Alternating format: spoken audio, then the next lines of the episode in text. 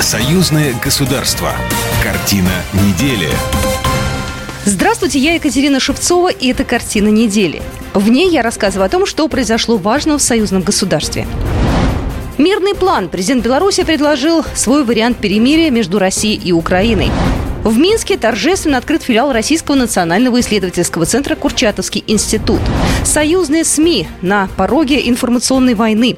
О главных событиях в союзном государстве прямо сейчас.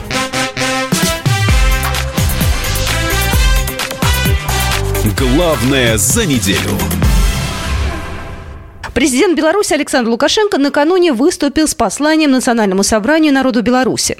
Он предложил объявить перемирие без права перемещения группировок войск и переброски оружия и техники. Пресс-секретарь Дмитрий Песков заявил, что Кремль услышал призыв прекратить боевые действия на Украине с обеих сторон.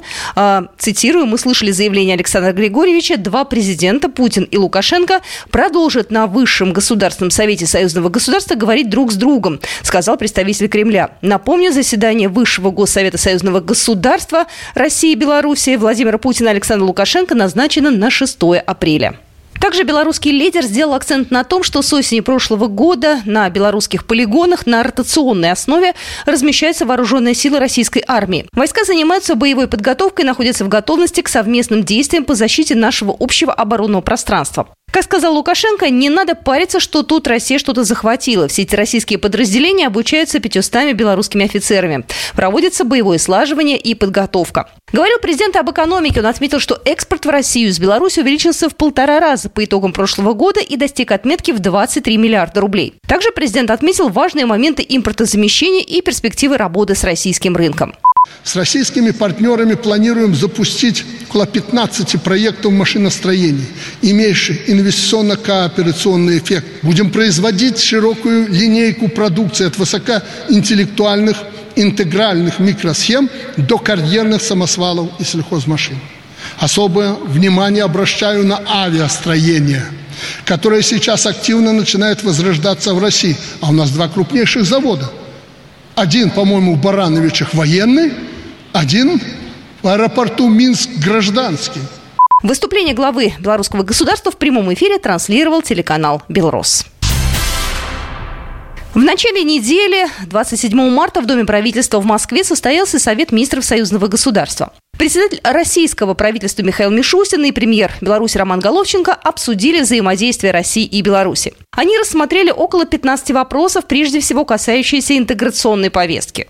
Россия и Беларусь вместе способны справиться с самыми сложными вызовами. Для этого крайне важно развивать 28 союзных программ, которые охватывают взаимодействие в политике, экономике, социальной и культурной сферах.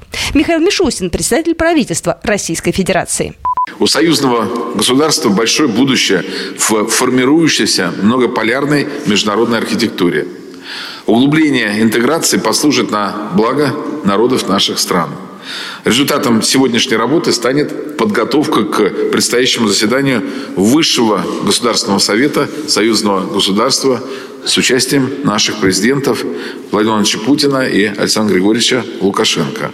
Оно позволит придать новый импульс развитию братских российско-белорусских отношений. Совет министров союзного государства обсуждает вопросы сотрудничества, намечает дальнейшую работу по направлениям, заданным главами государств Владимиром Путиным и Александром Лукашенко. Беларусь и Россия вместе противодействуют влиянию санкций. Промышленные предприятия работают штатно, наращивая объемы производства. Роман Головченко, премьер-министр Республики Беларусь. В ответ на западные санкции мы выработали скоординированные меры стратегического значения, направленные прежде всего на укрепление потенциала Беларуси и России и дальнейшее развитие союзного государства.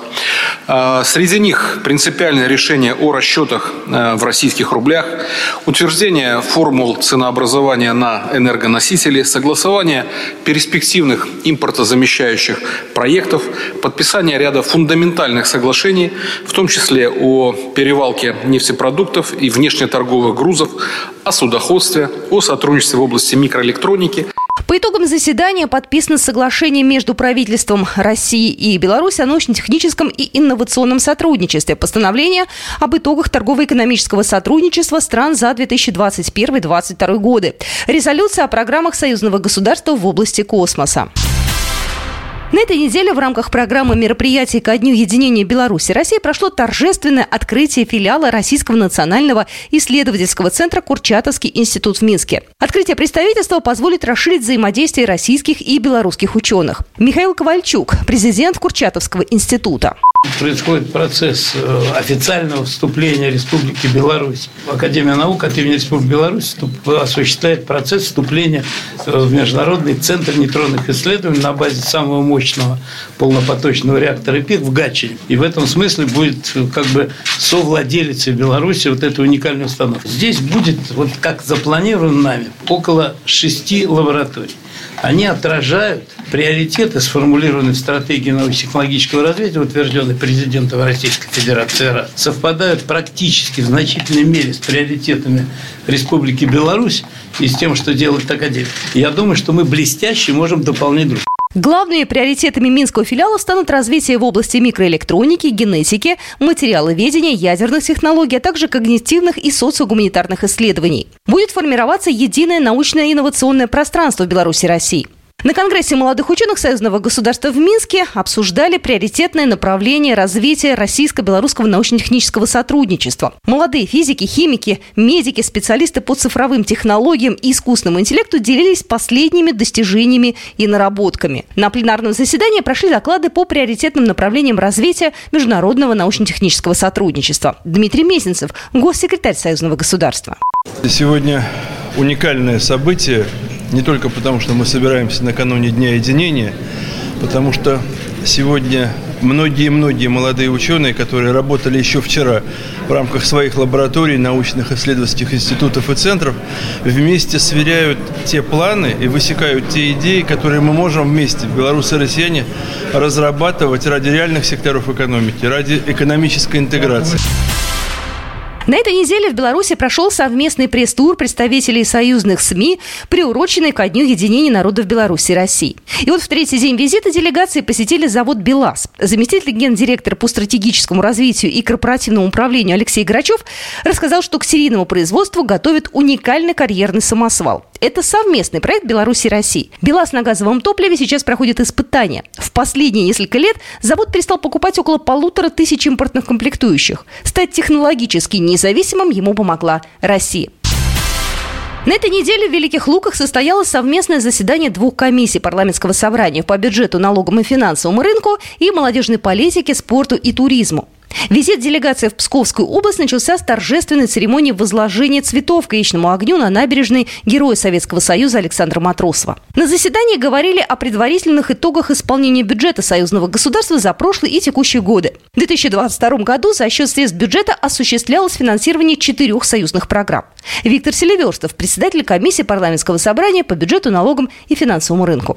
Мы детально рассмотрели итоги распределения бюджета и расходования бюджета союзного государства в 2022 году. Очень важный для нас вопрос – это э, финансирование новых программ в 2023 году. И по той информации, которую мы сегодня рассмотрели и услышали, у нас есть надежда, что мы эти программы к финансированию э, значит, запустим уже в этом году. Также депутаты парламентского собрания обсудили вопрос о деятельности местных органов власти и управления по сохранению в надлежащем состоянии мемориалов и воинских захоронений на территории России и Беларуси. О будущих молодежных проектах союзного государства рассказал спикер комиссии по молодежной политике Сергей Клишевич. Мы также инициировали создание новых проектов, в частности, э, молодежной сферы, постоянно действующего молодежного форума, который будет проходить по разным направлениям. Первая из них будет э, секция касательно историков. Соберутся ребята, молодые ученые, преподаватели истории, учителя истории э, с наших государств. Наших государств будут обсуждаться вопросы защиты исторической памяти. Мы знаем сегодня исторический фронт, на нем тоже идет ожесточенная борьба за умы нашей молодежи. Создание единого российско-белорусского информационного фронта крайне важно, заявил на этой неделе председатель комиссии парламентского собрания Союза Беларуси России по информационной политике, информационным технологиям и связи Геннадий Давыдько. В Минске на этой неделе обсуждали развитие информационного пространства союзного государства в рамках создания единого медиахолдинга союзных СМИ. Основные темы заседания комиссии – это продвижение союзного государства, отстаивание ценностей и идей в условиях информационной войны, а также эффективная работа союзных СМИ. Работать союзным журналистам приходится в непростых условиях, когда, с одной стороны, сложная геополитическая ситуация, с другой – непростой процесс создания медиахолдинга, отметил председатель телерадиовещательной организации союзного государства Николай Ефимович. Информационная политика союзного государства, она должна соответствовать тем реалиям, в которых на сегодняшний день мы находимся и живем. У нас э, информационная война э, с коллективным Западом, скажем это прямо. У нас идет специальная военная операция. У нас очень много внешних вызовов и угроз, на которые мы должны отвечать каждый день и отвечать эффективно. И я бы сказал, работать на упреждение. Союзные СМИ, они были созданы несколько десятилетий назад, в других условиях, при других обстоятельствах. Время изменило, все изменилось, жизнь она другая, люди живут по-другому, и мы должны работать по-другому. И, конечно, при этом иметь и э, информационные возможности, и материальные ресурсы.